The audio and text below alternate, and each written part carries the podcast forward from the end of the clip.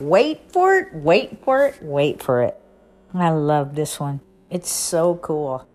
Again, it's just a pointer, so it's pointing towards a space to bring yourself back to when you recognize that your thoughts have taken you somewhere else. Then it just gently brings you back to the place of surrender and it just allows you to be there and hang out and anticipate. You're anticipating spirit's action. It's happening. It's going to happen. You know it's going to happen. You've experienced it before. You know at certain times you've had a strong calling, yearning, desire, whatever you want to call it. And then next thing you know, there it is. Boom! That is wait for it, wait for it. It's that space of anticipation, knowing that Spirit has your back.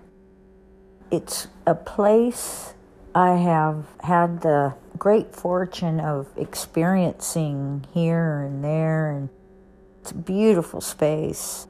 And the anticipation, wow. And the knowing that it's answered like that, like really knowing that that's provided and given and available. You know, one of the things that Eckhart talks about, or that the teachings talk about, is it's indescribable. It's so beautiful.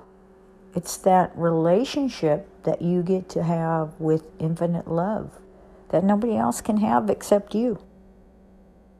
In this present moment, and getting to the sensation, the heart open space for yourself.